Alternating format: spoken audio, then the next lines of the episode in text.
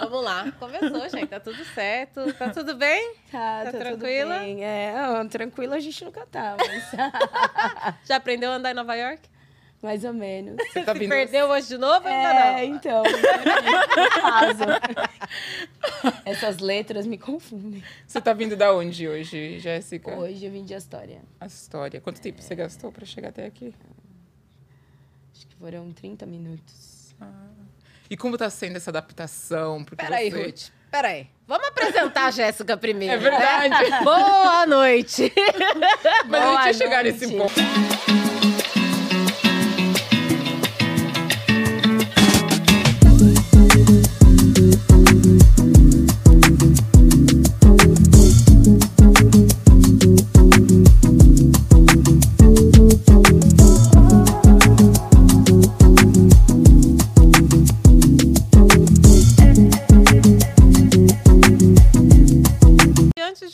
Coisa, quem é você, Jéssica? Conta um pouco pra gente. Conta Verdade. de onde você vem, os seus projetos no Brasil. O que, que você está trazendo dos seus projetos no Brasil aqui para os Estados Unidos? A gente sabe que você é global, como a Ruth disse. Ah! então quem conta aí pra gente um pouquinho de você. Bom, é... mulher preta, 34 anos. A gente não fala a idade aqui, tá bom? Ah, não fala? Uau, já falei. Eu tô zoando, eu tô eu zoando. gosto de falar, eu que tô todo zoando. mundo fala. Sério? Aí É sabe. só porque ela, ela é bem mais nova. Ah, é? Agora, Ah, a gente que então, tá nos 34, que não tem problema com isso, entendeu?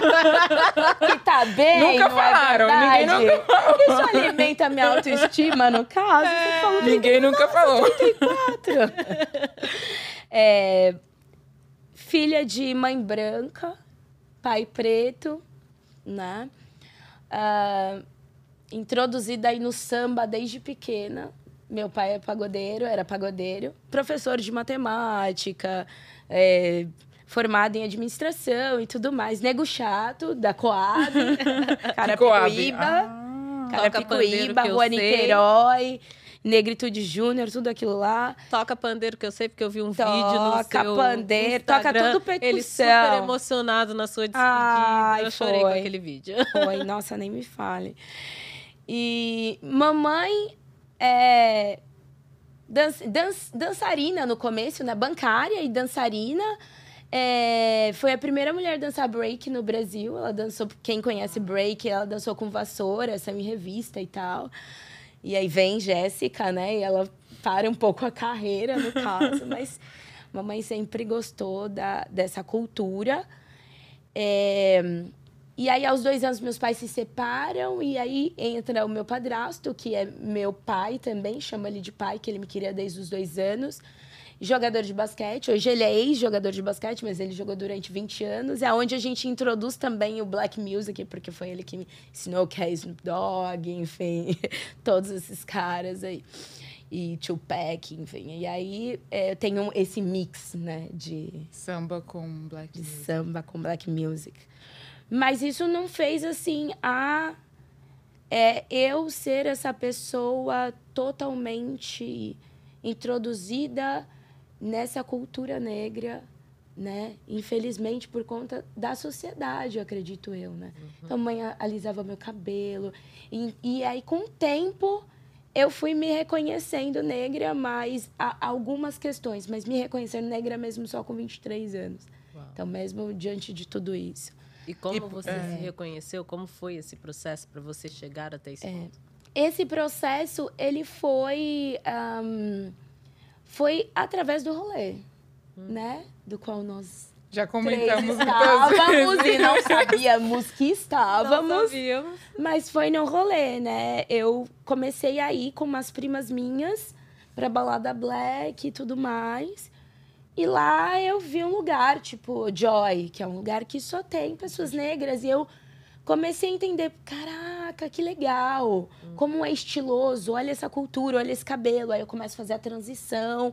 Aí eu começo a falar também como uma pessoa negra. Eu começo a me portar, eu começo a me empoderar. E aí, Começa a ser desde quem você é. quem você realmente, é. é. É, quem realmente era já pra eu ter sido, né? Então é um pouco isso. É, voltando um pouco, a gente tem aí um, um período de que eu falo que é um mix de quem, de quem me constrói, porque eu não sou aquela pessoa que vive só naquele bairro, só naquele lugar. Então eu morei bastante tempo com a minha avó, quando minha mãe se separou e tudo mais, e minha avó é minha mãe, né, praticamente era falecida. E e morei muito tempo com a minha mãe também nessas viagens do meu padrasto. Então, era para o Rio de Janeiro, era para um outro lugar, era para era para Rio Claro, Rio de Janeiro não, desculpa, é Rio Claro, Indaiatuba, interior, vários lugares. E então eu falo que a minha vida é desde o Paraná, numa cidade de 30 mil habitantes, onde eu dancei no rodeio espanhola. E andava de cavalo e era apaixonada. Sete quilômetros da cidade, eu pegava perua, andava em, em estrada de terra para chegar na perua, pra, sete quilômetros para chegar na escola. É de lá até Capão Redondo e Carapicuíba. Então, E agora até Nova York, e né? agora tá maior obrigada de nada, né? Então, assim, foi. É, e esse, esse mix, né, que forma quem é a Jéssica, que é uma pessoa que consegue se adaptar mais, facil, mais facilmente nos lugares. Eu acho que isso me trouxe, apesar de trazer pontos ruins, como, por exemplo, estudar em cinco escolas num ano. Nossa. Então, é, foi um desafio.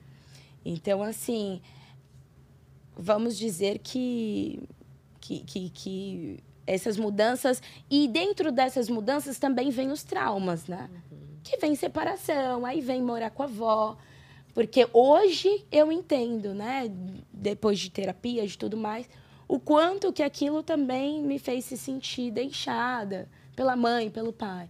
E aí, por que eu falo isso? Porque aos 11 anos eu me desenvol- desenvolvo a diabetes, né?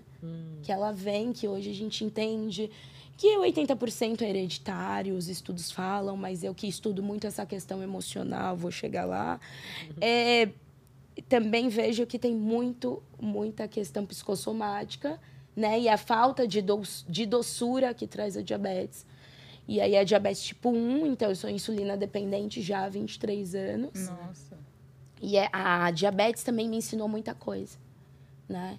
A diabetes também me mostrou que eu tinha outros jovens diabéticos, que eu não estava sozinha. A diabetes me trouxe resiliência, me trouxe um cuidado maior com a minha. Eu não sou disciplinada, nada disso, tá? Não tô falando que eu sou a linda, que quem tiver ouvindo vai falar, mentira! Te conheço. Come doce pra caceta, não.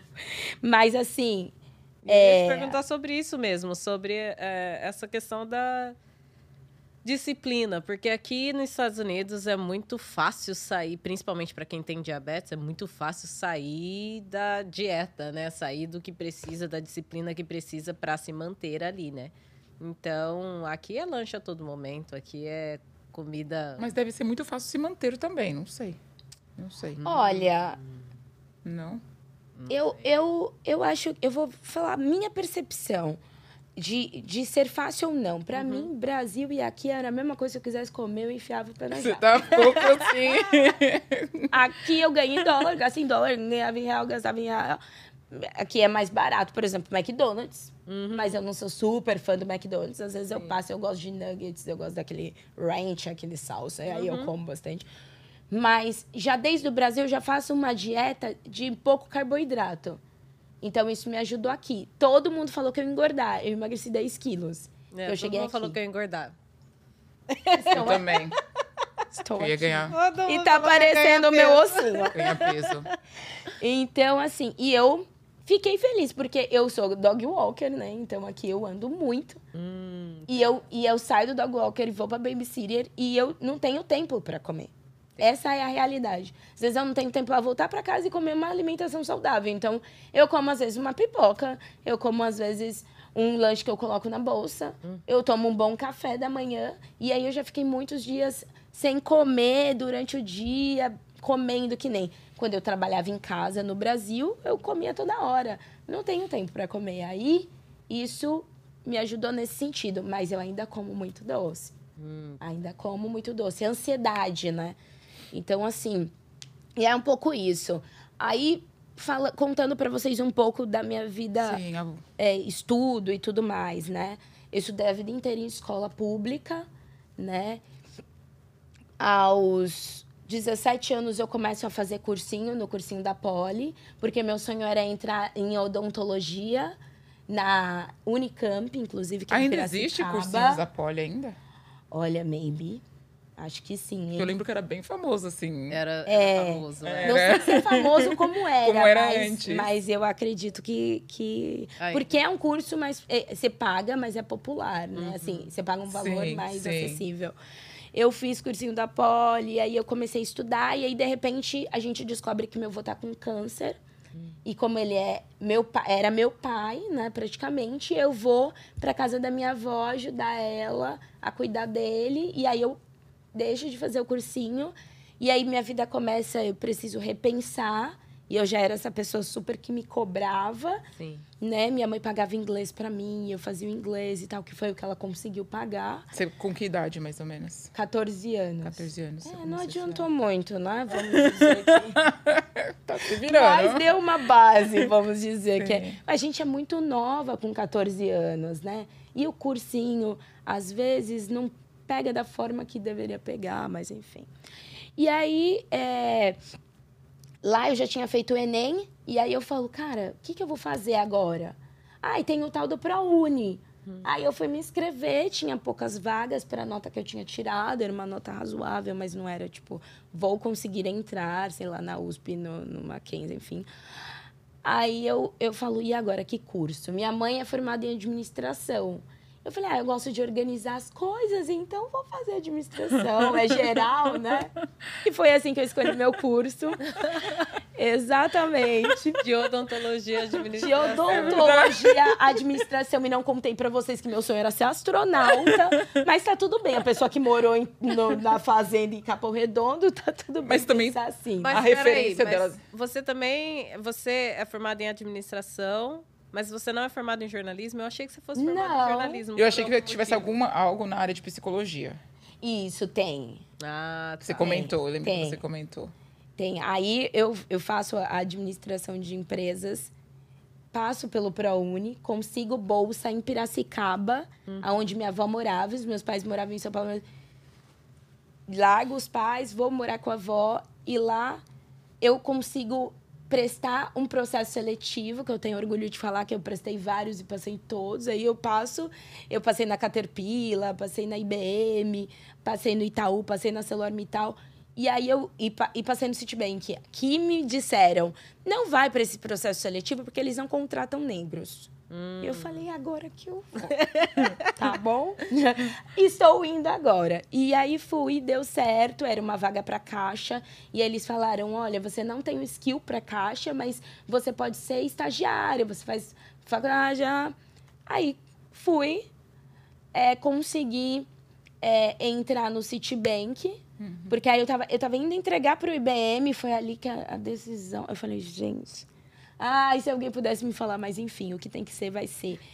Eu tava indo entregar documentação pra IBM, e aí o Citibank falou: ah, ó, Tá aprovado. tá aprovada. O que, que você acha? A bolsa era maior e era em Piracicaba, IBM era em Hortolândia. Ah. Né? Mas eu não sabia que os bancários ficaram, que ficavam loucos depois de um tempo. então É. Meu Deus. Ah, me desculpe os bancários, mas vocês vão concordar comigo. A Ruth tá nesse. eu trabalho em banco. Ah, É, você sabe, você, não sei se você já tá ficando louca, mas assim. amiga, eu já tô aqui, várias, tem ficar. várias discussões aqui todo dia. Todo programa eu trago alguma coisa, trago alguns traumas. Gente, é Todo programa. terrível. Eu fiquei dois anos no Citibank na agência. Eu era greeter, então era a pessoa que, que, que recebia as pessoas. Aqui eles chamam de teller, né? Teller? É. Teller. Acho que, se eu não me engano, é que É, fica na teller. frente, Que teller. fica na frente. Sim. Eu era essa pessoa, eu fiquei dois anos lá. Na hora de, de, de contratar, contrataram uma branca, né? Hum, é sempre assim. Passei por isso também. É, na hora de pedir milhões de coisas, pediam na hora pra de mim. ensinar, até na hora de ensinar, eu tive que ensinar a branca. Que Aí na hora de contratar, Uau. Na hora de ensinar, eu ensinei tudo pra ela. Me ligava pra pedir instruções. Eu, Isso toma. aqui, Ruth? Isso Na no Mercedes-Benz do Brasil. Ah, na Mercedes em Brasil. né? Não, é. Gente, é, é sofrido. É sofrido. É sofrido Era pra claro. gente, é real. Porra, são várias Assim, ó, barreiras. nesse momento de Citibank é onde eu compro o meu primeiro computador que eu tenho até hoje. É, gente, pra você ver, preciso. de um E como que surgiu essa vontade de entrar em empresas grandes? Ah, eu acho não- que minha mãe, né? Minha mãe era bancária. Ah, tá. Administração, quando você começa a fazer, os caras já Começa a te ter contato introduzem dentro da. É. Aí você tá num- numa cidade que tem essa oportunidade, Uhum. va- vai, começa a se inscrever em vários, em vários estágios, né? Uhum. E aí foi que deu a oportunidade. Aí eu ag- agradeço o inglês, porque me ajudou muito, né? Tipo, Citibank e tal. E no Citibank eu começo a ter contato com investimento. Uhum. Então é onde que eu me, me, me engajo mais nisso, né? Nesse período também do Citibank, é, é um período que eu falo que eu também estava amadurecendo, porque eu compro meu carro, e aí eu vou todo final de semana para São Paulo para ir pro rolê, Uhum. entendeu? Aí eu volto virada. Quem Então, nunca? maybe, talvez isso atrapalhou a minha promoção. A sua promoção e a sua também, formação. Né? Acontece, São Paulo faz isso com a gente. faz. É, então. São Paulo faz muito disso com a gente. Exato. São Paulo E- quase me atrapalhou. Foi, um, foi assim. Às vezes, às vezes também não tá atrapalhando, gente. Vamos olhar pro lado bom da vida. Às vezes tá lá, eu né? acho- assim, minha filha, sei. você merece curtir de vez em quando. Você merece relaxar de vez em quando. A bem vida é mais eu do sou- que isso. Bem que eu sou. De vez é, em quando. De vez em quando, faz sempre. Isso, é. Bem que eu conseguisse essa linha tênue entre vez em quando e sempre. exato, exato. São Paulo faz isso com a gente. De verdade, assim. Faz. É impressionante a, a energia, né, que São Paulo tem. Eu acho que é uma energia até muito. A gente vai chegar aqui em como você veio para Nova York, mas acho que é a energia dessa da cidade grande mesmo, né, É. que te faz vou sair, vou curtir, vou conhecer gente, vou fazer tudo que eu tenho, vou viver o hoje. É, eu li muito. Eu li, aliás, eu li hoje em algum post, eu acho, que ah, o Covid, por exemplo, ele fez a gente repensar na maneira de viver. A gente pensar. Antes do Covid, tinha muito disso de programação. Ah, eu vou fazer isso hoje porque daqui 10 anos eu vou ver tal resultado. Porque daqui 5 anos eu vou ver o resultado. Com o Covid virou uma coisa muito. Eu preciso viver hoje, aqui e agora. Sim. Apesar que eu acho que eu sempre, sempre tive um Que é o pouquinho valor disso. à viu? vida, É, ao é. presente, né? Mas é dessa Eu queria ter um ligação. pouquinho- Eu queria ter, eu queria ter mais o vou viver daqui cinco anos. eu vou É, viver daqui, daqui 10 anos, Porque, porque- São Paulo me fez ser. Eu vou viver hoje aqui e agora. Eu não quero nem saber. Eu acho que depois que eu mudei para Nova York, eu dei uma acalmada, mas em São Paulo era hoje aqui agora. Eu quero viver tudo que eu tenho para viver. Eu não quero nessa. Eu vivia no clima de Covid em São Paulo. o Pós-Covid, Covid né? não estava, mas Pós-Covid. eu já estava, né? já- É. Lá atrás eu já estava no pós-Covid. É, assim, eu acho que a minha tese é, talvez, A sua terra. A sua tese. é que eu acho que eu não tinha maturidade pra conseguir ter um autocontrole. Uhum. E aí tem traumas, tem blá blá blá, tem a questão que eu sou ariana. Né, a pessoa intensa, entendo que vai signo. com tudo. É. Eu não entendo, mas Ariano me é explica. super intenso, é super quer viver. Ah. Então, assim, é, quando eu. E o, e o rolê, ele vicia. Hum. Porque ele te traz gatilhos, né? De você ser vista, de você dançar, Sim. de, de toda aquela emoção, da química, de você beber, enfim, de todas. É sedução. É. Só que tem o pós, né? E aí o pós você fica triste lá. A e aí daqui a pouco você precisa de novo. Você precisa daquilo de novo pra sentir energia, pra sentir E aí viva. tem o, o descoberta de que sou negra, de É que isso que eu ia sou falar, que, tem as também pessoas me isso. olham muito mais Tem do que, o, que não olham lá dentro do Citibank. Ou em uma Eu balada na Vila sou Olímpia. aceita. Exato. Sim, sim, Então você quer sempre aquilo. sim. É. Eu que eu Você não. Aí depois de um tempo você vai conseguindo medir, né? Uhum. Tipo assim, o que faz sentido, né? Sim. Mas leva tempo, né? Leva. Sei bem. já entendeu, Ruth? Nossa, Não. Leva Eu tempo. não sei, eu não sei se a Ruth. já- Eu já entendi. Eu, eu, eu admito que eu Assim, tá levando essa galera agora. quase, entendeu? Não sei se teve um, um back, né? Mas tá até agora meio levando esse Quando tempo. eu disse que leva tempo, eu quis dizer que leva tempo. É muito tempo. Exatamente. Ai, que delícia. E aí, gente... E aí, ah, voltando para a questão profissional, Citibank, investimentos...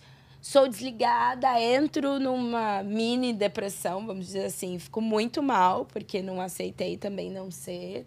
E não tinha essa consciência de, cara, o melhor vai vir e tal.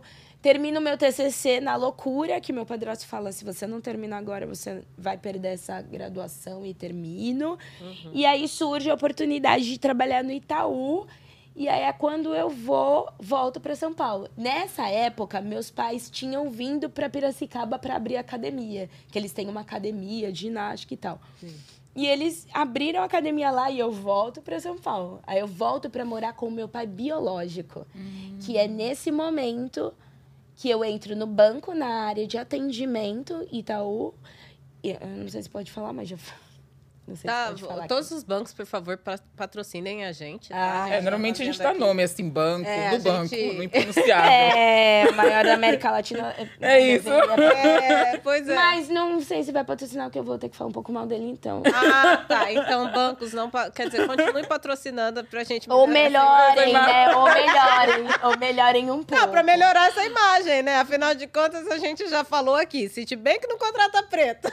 É, mas então. não, mas tem, aí tem, tem amigos não, que assim, trabalham no Citibank. Não, não, com, não, agora melhorou muito. Tem, tem. Agora que depois, mas naquela época. Agora com diversidade e inclusão. É, então, porque meus amigos entraram pelo programa da Zumbi. Exatamente, exatamente. Tem uns aí. E, e aí eu vou para essa questão do, do Itaú, trabalhando na área de, de atendimento a correntistas. Uhum.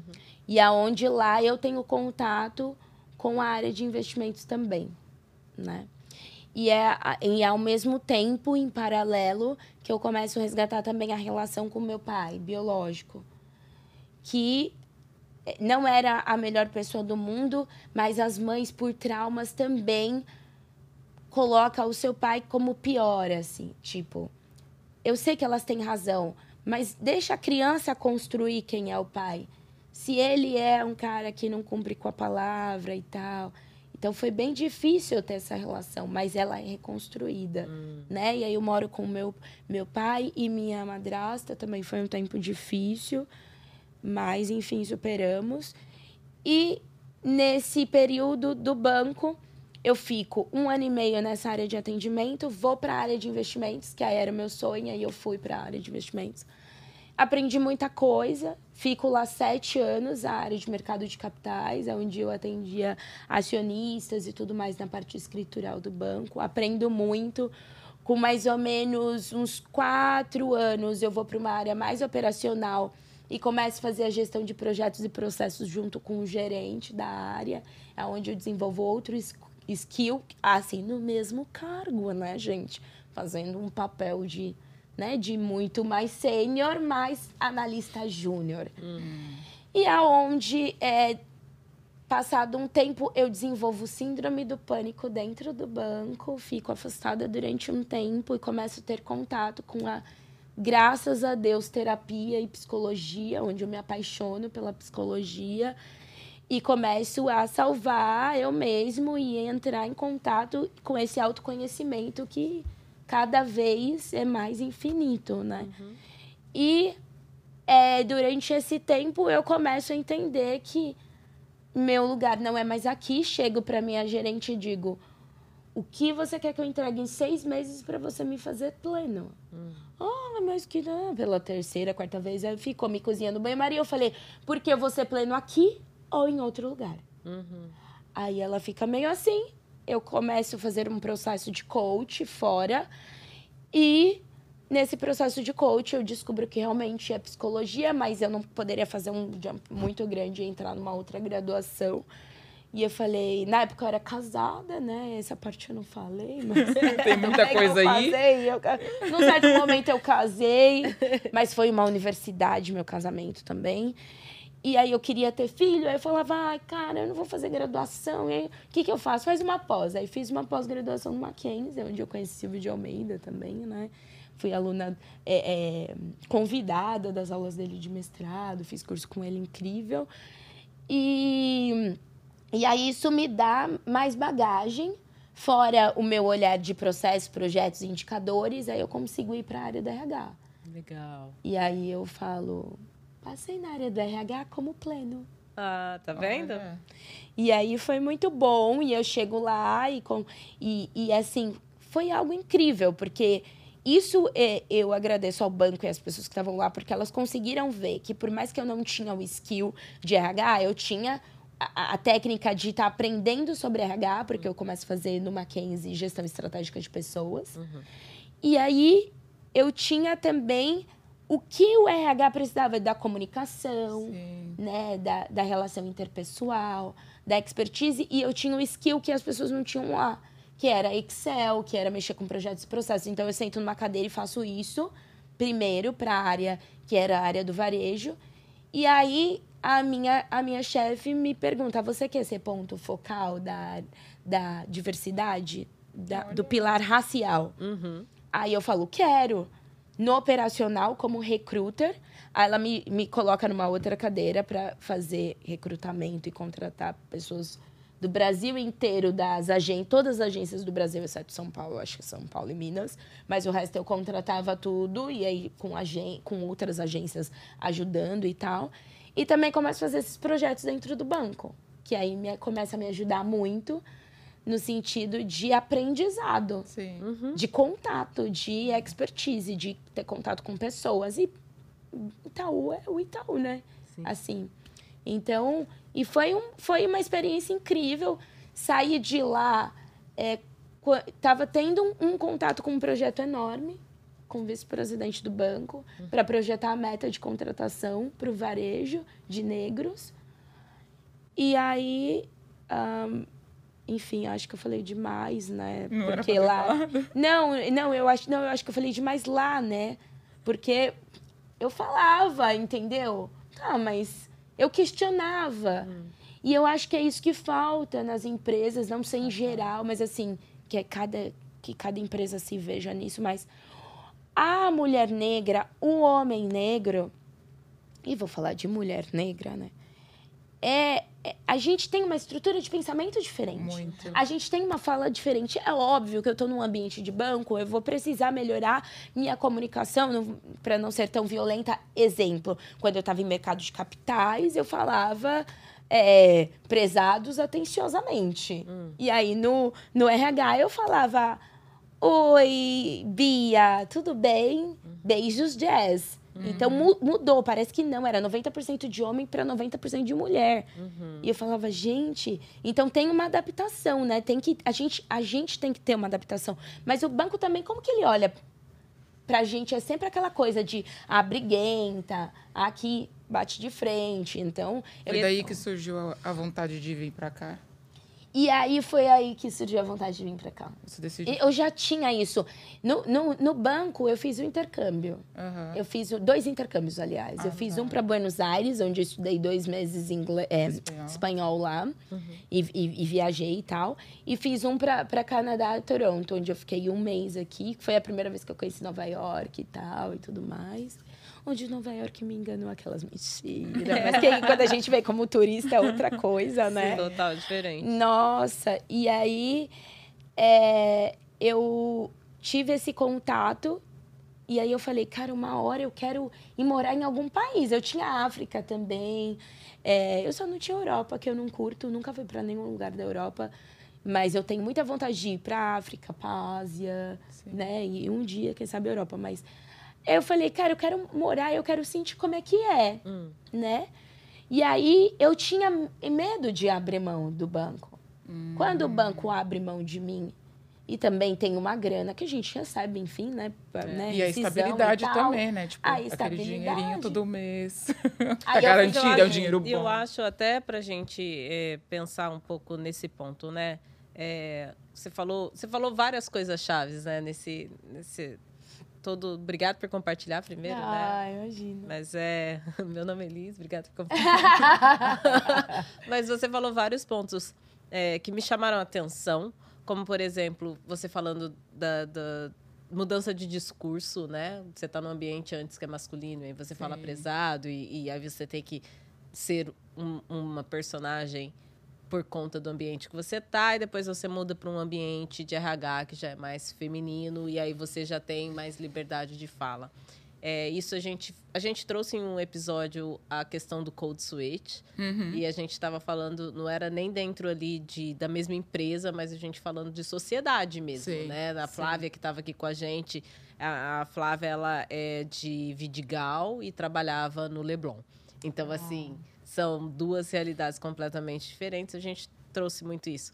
Então, isso chamou atenção na sua fala. Porque ela trabalha com público que tem público dos dois Dos dois níveis, mundos, né? exatamente. Dois mundos, assim, é, apesar de estar no, na, mesma, na mesma corporação, são dois públicos completamente uhum. diferentes. E, e, acho que é isso que as empresas têm que entender, né? Porque é necessário ter pessoas negras dentro dos ambientes. Exato. Porque não estamos trabalhando com robô. Exatamente. Não, é, não, são robôs que estão ali sendo atendidos, são pessoas diversas. São pessoas então diversas. Então é sempre bom ter também funcionários diversos para esses momentos. Exatamente. Não adianta. E a outra coisa que me chamou bastante a atenção da sua fala é. Um, você falou da, da questão da fala da mulher, de, de vocês ter sido ali, ter, de, deles terem criado, na verdade, uma imagem de uma mulher briguenta, mulher que fala, né?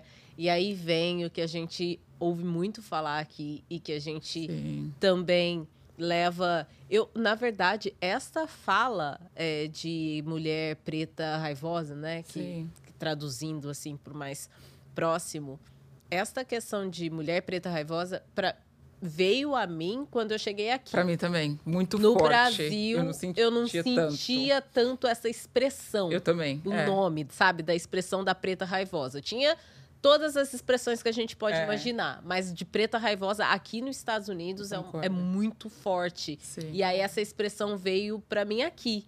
E é interessante como para você chegou lá no Brasil. Chegou. Chegou muito antes de você muito. vir para cá, entendeu? De ter sido considerada a que fala, a briguenta, a preta raivosa, né? Aquela que vai lutar pelas coisas. Então, assim, é, essas são eh, alguns paralelos, assim. Mas né, outra que coisa pode... que eu acho interessante também que você falou dos pretas raivosas uhum. é que uhum. aqui, normalmente, quando eles falam das pretas raivosas, é utilizado para as mulheres americanas negras. Exato. Não é utilizado para as mulheres negras Latinas, de fora. Exato, não é utilizado. Não, Eles é colocam pra... as mulheres pretas daqui Exato. nessa posição, nessa caixinha. É. Isso para mim às vezes também é meio assim, sabe? Eu ficava assim. mas até não colocam pra gente, mas até o momento que a gente brigue por alguma coisa. É. E a gente pode estar brigando pela mesma coisa que uma mulher de branca. Mulher. Sim. E aí vai virar algo muito maior pela gente ser mulher preta do que uma mulher branca hum, brigando pelo mesmo motivo, sabe? Você falando isso, sabe qual, qual, é a diferença que eu vejo? Eu vejo assim, ó, para mim chegou lá como a Jéssica, que é autêntica, que fala e que mas mete é a isso, cara. É exatamente mas isso. por quê? Porque eu estava num ambiente branco. Uhum. Né? Numa, no, no, majoritariamente branco. Sim. Né? E aí me chega dessa forma, mas me chega tirando a oportunidade. Hum. Diferente da mulher preta aqui que eu percebo, a americana parece que para ela ocupar, ela é brava, ela é imponente, ela fala. Eu não vejo ser tirado tanta oportunidade dela, a fala dela, por ela ter por ela ser raivosa. Eu acho que Parece tira, que tira muito. É? Tira. Tira. Bastante. Nossa, eu, eu, tenho uma percepção de que tira. é muito. Eles aceitam muito mais essa mulher raivosa aqui não. do não, que lá. Não mesmo. Não aceitam mulher raivosa em, nenhuma, lugar nenhum. em nenhuma posição, né? Não. Nem assim em questão profissional, é em posição de sociedade. É, a, a experiência, né? Sei lá, nesses sete anos o que eu vejo aqui é o quão é, desumano mesmo é tratada a mulher preta. Sim. Sabe? E eu falo isso porque eu vejo que quando eu me apresento para as pessoas também, antes de me apresentar, as pessoas vão, vão, esperar uma atitude da Ruth. Uma vez que eu me apresento e elas percebem o sotaque ou, ou, ou escutam o nome, seja lá o que for, as pessoas já ficam mais assim, sabe? Aliviadas. Uhum. Parece que tirou um peso ali porque não é uma mulher preta americana. Exato. Uau. Então elas sempre ficam eu mais já sorridentes. Eu cheguei a ouvir de brancos americanos no sentido de, assim que começar a falar de algum tema que seja mais polêmico e eu estar por perto, aí alguém virar perto de mim e falar assim: não, pode falar perto dela, tá tudo bem, ela não vai brigar. É tipo isso. Entendeu? Então, assim, é esse o nível de É. não pertencimento, não, não existência da mulher E é preta foda esse negócio de sociedade. raivosa, né? Porque eles nos tornam assim, tipo, você tá falando, você tá mostrando, você tá mostrando trabalho, eles não estão te enxergando. Uhum. Aí você vai ficar como? O que mais você vai fazer, né? o que mais você vai O fazer? que mais você vai fazer? Você vai ficar com raiva. Exato. Você vai brigar. Eu tô aqui falando, tô aqui mostrando trabalho, tô aqui, sabe? Tô chegando junto, você não tá me enxergando. É. E você quer que eu fique o Não quê? está Calma. enxergando, não tá valorizando, não tá dando aquela posição Pra pleno, tudo. senior que tá esperando. Exato. Então, assim, você vê que isso acontece. É, é muito frequente, é muito, é muito comum acontecer isso é, aqui. Mas é, me chamou a atenção porque, realmente, aqui para os Estados Unidos, eu trabalhei em meio, no, no meio americano, né? A, a Ruth trabalha também é, em banco agora. Eu trabalhei em grande corporação. E hum, eu percebi isso a todo momento. A diferença do tratamento mulher preta, mulher branca. Ah, e eu de ser, ser preta, mas não ser preta americana. Então, Sim. isso é, é muito frequente aqui. Mas você acha que eles aliviavam pra você isso? Ah, não não, que preta, né? aliviava, mas se sentiam mais confortáveis de falar o que, que quiserem na minha frente, por exemplo. Ou confortáveis de me tratar como eles bem É. queriam, porque... Também tem isso. É, porque assim, ah, ela não é preta, ela não é preta.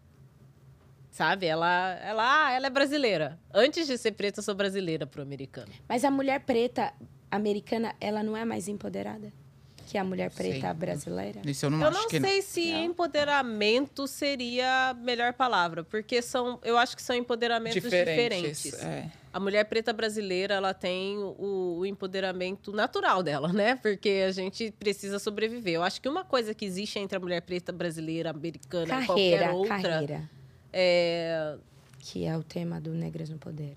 Carreira aqui é mais. Eu- Ou não? eu Você enxerga mais, Eu você não tá falando sei. assim.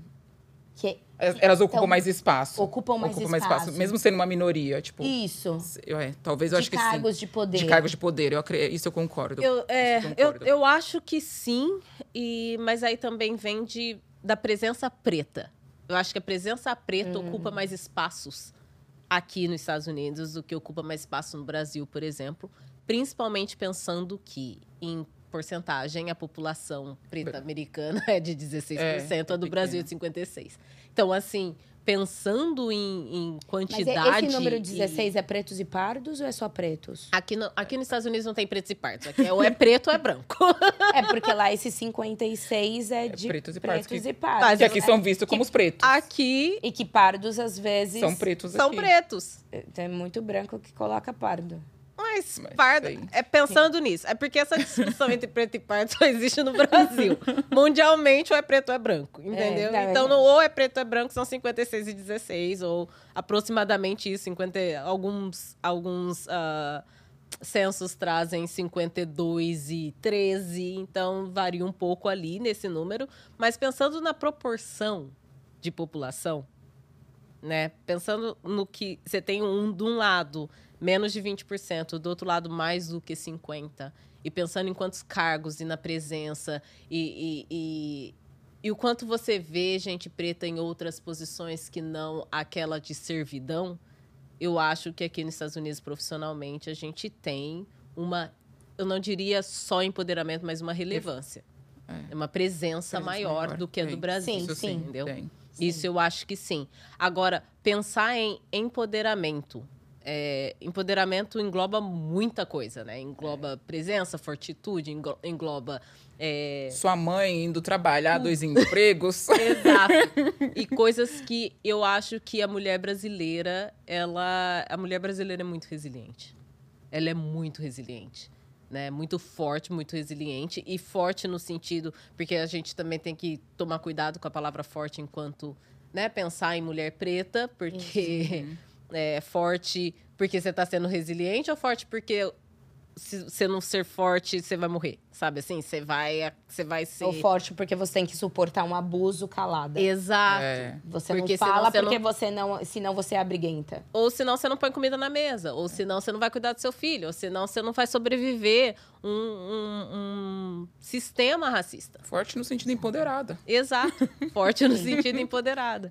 Então, assim, por isso que eu acho que são empoderamentos diferentes. São, porque são situações sociais diferentes. São, de, de, são todos, todos nós somos presos? Somos. Mas somos cada um em sua situação social diferente. Então, por isso, até era pra, pra. Você me perguntou, mas é você que tá aqui hoje. Falar. Não, é, eu te é, perguntei porque eu tô aqui há pouquíssimo tempo, né? Então eu tenho percepções, eu ainda não tenho um estudo e é disso que a gente quer sobre falar, isso. suas percepções. E aí, é, assim, a minha. Eu, eu tô muito ainda nesse momento que foi o que eu achei, que eu falei para vocês. Eu acho a mulher americana mais empoderada nesse sentido de ocupar espaço e de ser ouvida. Isso é percepção minha, não é vivência, uhum. percepção do que de eu tô tá de fora, que eu tô de fora agora. ainda do que chegou agora, do que no Brasil. Uhum. Entendeu? Até dentro de empresas grandes. Porque para eu ocupar o lugar que eu ocupei lá, eu tive que ser muito, ter muito jogo de cintura. Enquanto eu era a Jéssica que batia a mão na mesa, que eu batia mesmo, uhum. e eu não vou fazer, pronto, acabou, eu só. Você não subia. Enquanto eu aprendi não fazer politicagem, uhum. mas ser mais política, porque a gente demoniza a política, Sim. né? E é super uhum. errado isso, ao meu ver. Eu comecei a ter mais relação com as pessoas, mas de fato, qual é a base da mulher negra, na, na sua maioria de classe média para baixo, classe baixa, que começa a ter essa percepção, esse domínio da sua emoção e começa a articular. Não são todas. Então, eu também tive minhas dificuldades. Uhum. Entendeu? E aonde eu estava, eu me destaquei. Sim. Mas não eram todos que se destacavam. E aí, encaixando e, e, e, e, trazendo para vocês, é aonde eu saio do banco e essa é a minha dor. 0,5% das 500 maiores empresas do Brasil, esse percentual é o que ocupa a mulher em cargos de liderança. Uhum. E aquilo me dói, porque eu também trabalhava com muito percentual para fazer todas as coisas lá. Uhum. E eu falava, uhum. como assim? Aí eu falo, não. E eu começo a aprender a mexer em LinkedIn e tal, e é onde eu começo a falar com as meninas, faço um textinho, crio um grupo, que na época eu nem sabia criar, falei pra minha irmã, me ajuda a criar um grupo aí. aí criei um grupo e... Negras no poder. Uhum. É, as negras têm que estar no poder. Era isso que chegaríamos. Conta do Negras no Poder. Como, e o aí... que é, como é, como funciona, tudo. Ele, ele começa num protótipo de eu falar, vou fazer isso daqui só para reunir as mulheres e a gente conversar. Aí quando ele começa a surgir, uma, duas, três, eu começo a mandar no LinkedIn. E eu começo com o meu LinkedIn com 500 pessoas e subo ele para 7 mil no dedo. Ah. Só, só, só colocando pessoa negra. Mulher e homem, mulher e homem. Eu falo, eu vou subir isso daqui para pessoas negras e só no dedo, todo dia, todo dia. Tinha hora que o LinkedIn falava assim, que o LinkedIn não me ouve. Tinha hora que o LinkedIn, ó, dá pra parar, assim, tá traduzindo. Dá pra já parar que eu vou te bloquear. Limite, já atingiu o limite. E aí, muitas pessoas que me falavam oi, eu mandava o convite. Muitas pessoas, não, mulheres, né, negras. Hum. E aí foi formando o grupo, que Mas tem uma qual, rotatividade. Qual a intenção desse grupo do Negro? Com essa intenção exatamente de conversar sobre como a mulher negra está no, no, lugar de poder dela. E aí isso vai também construir, porque primeiro é um, um protótipo, falar, ah, acho que não vai dar certo. E começou a dar, porque eu não sei, cara, eu acho que foi muito louco essa coisa de do poder tá em nós, da gente querer tá e atrair. Nós. Eu acredito muito em energia também, né? Eu acredito em Deus primeiramente, mas eu acredito muito em energia. Então, acho que eu atraí e aquelas mulheres que também empoderadas atraíram outras. Eu falo, cara, quanta mulher foda. E a gente começa a conversar e o grupo começa a se retroalimentar. E aí a gente começa a falar, cara, Angela Davis, né, que, que eu sempre cito para elas, que é erguemos-nos enquanto subimos. Uhum. Então era muito isso que eu tinha essa visão de, cara, eu tô subindo e vem comigo, vem comigo, vamos fazer isso no grupo. E é, a, o objetivo principal é a ascensão da mulher negra no mercado de trabalho. E aonde é as mulheres começam a indicar a vaga. Ai, gente, eu tô precisando de trabalho. É onde as mulheres conseguem muitos trabalhos onde as mulheres. Eu fico toda arrepiada, é isso aí. é onde as mulheres conseguem muitos trabalhos, é onde as meninas chegam, como cita Andressa, que é meu braço direito, chegou, se eu não me engano, como júnior e tá como sênior na Mary Kay, então, e vai subindo, e vai se empoderando. E a gente fala de unha, a gente fala de cabelo, a gente fala da Anitta, a gente fala. E, assim, é um grupão mas não é muito louco porque não perde essa hum. coisa. Daqui a pouco nós já estão mandando coisa, é, já estão mandando vagas, já estão mandando concurso, porque existem mulheres em todos os setores, né? No privado, no público, no acadêmico, mulher no Reino Unido, mulher na Bahia, em Salvador, mulher em São Paulo, em BH, em Curitiba, em todos os lugares. Mulheres em Nova York, em Nova como York. aqui, e como encontrei as meninas. E, cara, e aquilo vai se misturando e vai se ajudando. E, e projetos vão surgindo e a gente tá agora. A gente está num momento de organização maior. O ano passado a gente tentou fazer grupos de trabalho para poder ir estruturando eventos, que a gente teve muitos eventos online, uhum. é, eventos externos e internos, eventos presenciais que a gente tem muita vontade de fazer também grupos presenciais em cada lugar. Cara, sei lá, aqui em Curitiba tem quatro. Vamos fazer essa reunião presencial simultânea, mas e, e, e fazer é, ao mesmo tempo. Então, você criou o Negras no Poder, tem todas essas pessoas entre idas e vindas, 200 mulheres pretas ali se comunicando, se né, agrupando para conseguir outras posições para se empoderar mesmo no mercado de trabalho. Parabéns, porque é uma ideia ah, obrigada, sensacional. É obrigada. É muito Sim. legal. É, e eu queria saber um pouquinho para o agora você aqui em Nova York. É qual é a sua qual é a sua intenção? Continua com Não, Eu queria entender o seu olhar é, também. Tipo, exatamente. Tipo, tá... Olha, eu vim. Quando eu vim pra cá, eu vim já com um plano, que eu acho que aos pouquinhos ele tá se encaixando, que era assim. Eu vou para lá, vou trabalhar, vou estudar um pouquinho mais de inglês, tento entrar numa faculdade, numa community, num community college, e depois vou para o meu sonho grande, que é estudar em Harvard ou NIU ou N, NIU alguma coisa, Stanford, Yale, e ninguém tira da minha cabeça ainda, porque eu acho que a gente tem que chegar nesses lugares. Uhum. Acho que é isso, eu acho que eu não é nem tanto por mim. É para falar para as meninas, cara, eu consegui, você é consegue. possível. Você sim. consegue, eu tenho certeza. Sim. Tipo, em inglês tanto eu tenho falando TOEFL, sabe? E aí, é, e tem meninas lá que são praticamente já estão nisso, hum. sabe? E é, é, é meu sonho grande, esse. Então eu tô step by step. Eu tô. Sim. E... Mas aí quando eu chego aqui, cara. Você fala, não é tão fácil assim. Esse frio do caramba. Esse frio do caramba. Acabando com a minha cara, o dog walker que, que trabalha na chuva. Dog walker, para quem não sabe, é passeador de cachorro. Passeador de cachorro, é. exato.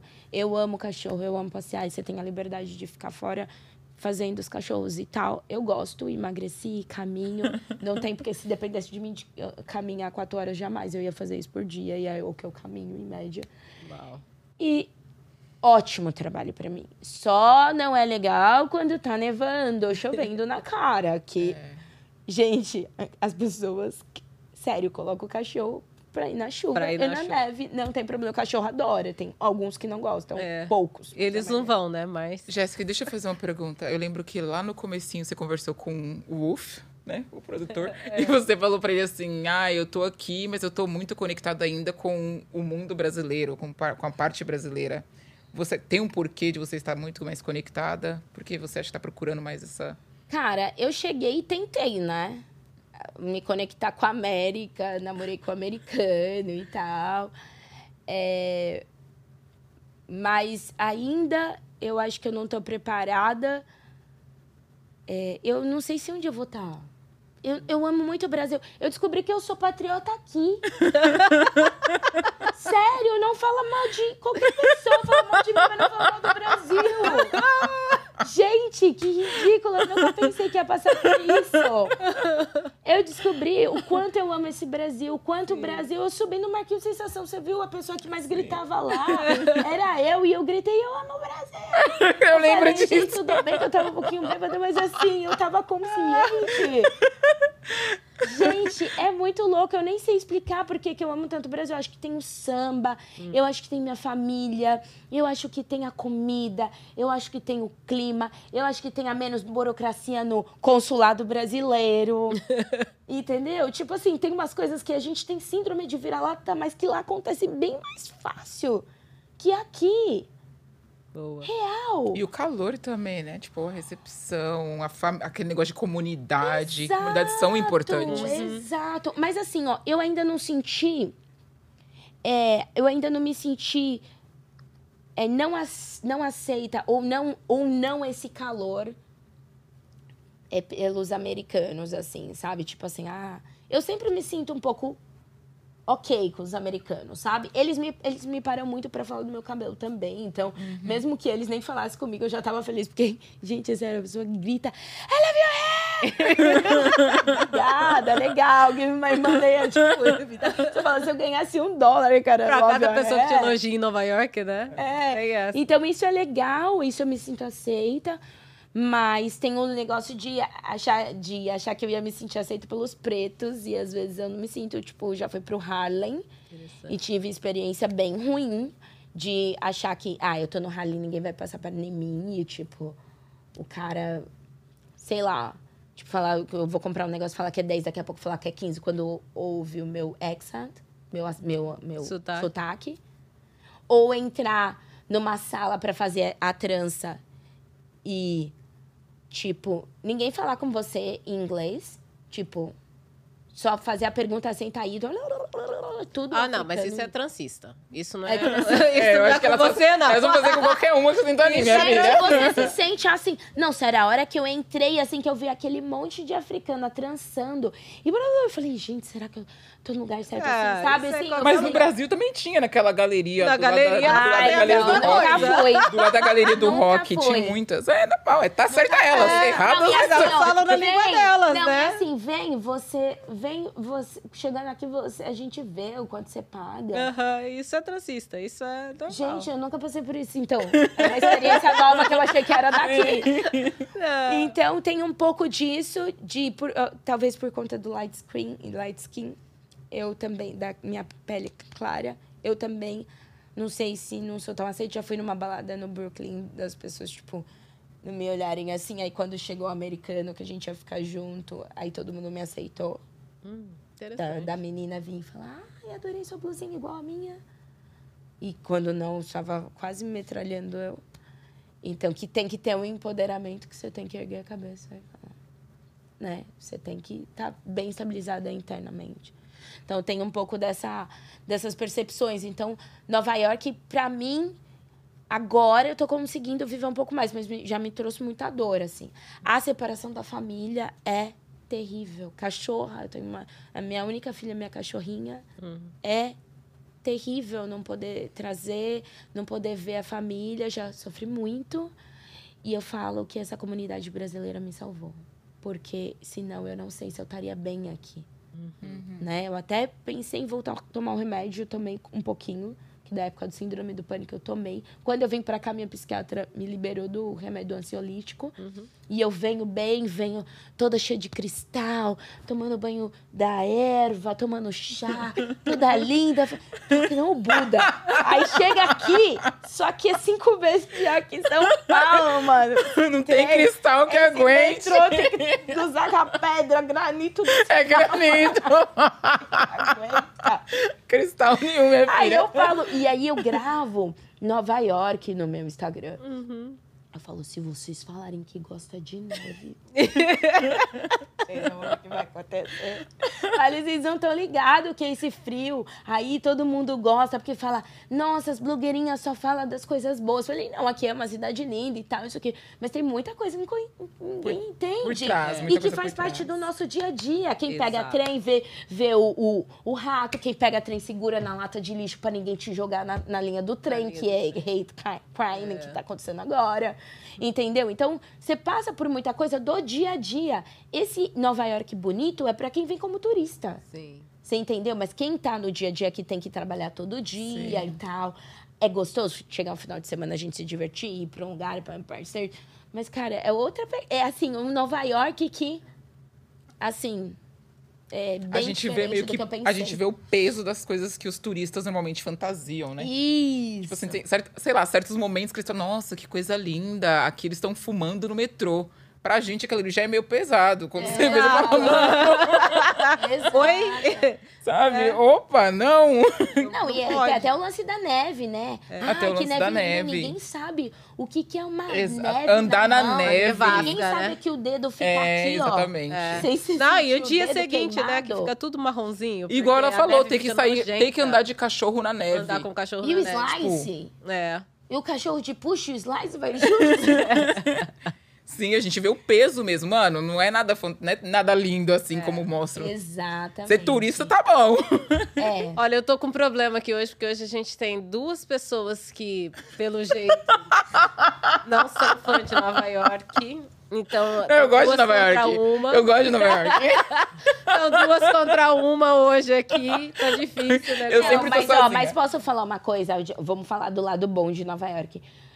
Gente, Nova York, quem quer fazer acontecer a vida, Acontece aqui. ah, ela acontece aqui. É. Porque com três semanas, três, quatro meses, eu fui intermediar uma conversa no People's Forum Uhum. com Silvio de Almeida, com o deputado estadual Renata de Souza, né, é, a, a companheira estava ali do lado de Marielle Franco Sim.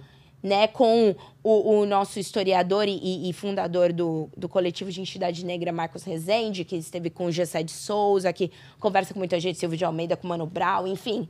Então, são pessoas... Isso acontece. Quando lá acontece nessa rapidez. Outra coisa, o dólar ajuda, né? Aqui trabalhar, só não ganha dinheiro quem não quer trabalhar. Uhum. Porque se você quiser trabalhar de qualquer coisa, como eu já fiz, de tudo aqui, É e não tenho vergonha de falar. Com quase duas pós-graduação, não tenho, porque eu vim e eu sabia, né? Que eu ia ter esse tempo, não é fácil, mas tá tudo bem. Então é o lugar que acontece. Se você vem com um projeto, eu, eu vim com esse projeto e as coisas estão se movimentando. E aqui é, é esse lugar. É, e Nova York é muito rica, né? Sim. Então, eu acho que, que vale a pena para quem quer, mas tem que ser resiliente. Tem que saber, tem, que- tem, não pode tirar o. Não pode tirar o, O foco. né? foco. Aqui, aqui. É fácil também desfocar. É muito É fácil, fácil. desfocar em Nova York. Inclusive, a gente nem comentou que a Isa não está aqui Pô, hoje. Gente, verdade. E até vamos passar aqui. Isa, estamos com saudade de você. Sim. Mas eu sei que você tá num ótimo lugar. Aproveitando o Canadá. Aproveitando o Canadá. Nesse tá frio no maravilhoso. É, no, no frio que deve estar mais frio que Nossa, aqui. tá mesmo.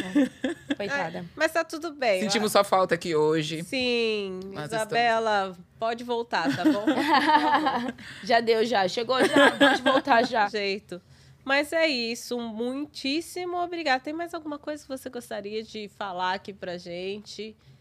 Tem algo que você esqueceu? Tem beijo pra mãe, pro pai, pro, né? Ah, é, eu falei aqui de todo mundo que é importante, né? Assim, eu acho que a minha fala já mostra quem é importante, né? Não. é, o quanto que é difícil ficar aqui, o quanto eu cheguei e você falou da mãe, mas eu liguei para minha mãe e falei: mãe, me perdoa por, por todos os momentos que eu reclamei do inglês. Se não fosse o seu inglês que você insistiu para fazer, eu não consegui um emprego num restaurante, um exemplo. Sim. Então, assim, coisas que a gente não enxerga e que a gente enxerga aqui. Então, família é nosso alicerce. Amigos, não tenho o que falar. Você percebe realmente quem são os nossos amigos. Faz né? falta, né? Exatamente. Deus, Falta. porque ao eu pisar aqui, eu tive muitos, muitas pessoas que vieram falar para mim de Deus, que me vieram empoderar. Brasileiros. Você fala, ah, não trabalha para brasileiro. Eu, a maioria, só trabalhei para brasileiro. E brasileiro só me ajudou por enquanto. Que também mitos e verdades, né, gente? Porque eu acho que casa, Exato. cada caso é um caso. Exato. E essa história de falar que não trabalho brasileiro, então quer dizer que se eu tiver uma oportunidade para, né, para para para outras pessoas. Ou se eu tiver uma oportunidade de pegar um trabalho brasileiro, eu não vou pegar. Então, assim, mitos e verdades É, também. E no final, e no final acho que comunidade, um. comunidades são importantes. É Não Nossa. adianta, comunidades são importantes. a Gente, comunidade a brasileira, de comunidade certa forma, brasileira. tá te ajudando. A comunidade preta também, de certa forma, tá nos acolhendo. Com São várias certeza. comunidades que são importantes pro nosso desenvolvimento, crescimento, pro nosso caminho, né? Pra nossa trajetória. E para quem não, Não dá pra sabe, né? Porque pode ser que as pessoas não tenham essa noção, mas tem uma comunidade grande brasileira em Newark, por Sim. exemplo, tem outra Sim. comunidade grande brasileira Em no Astoria, Queens, no, no- em onde Astoria, ela mora. onde você está. Exato. Tem o Mont Vernon, que tem, Sim. né, a comunidade.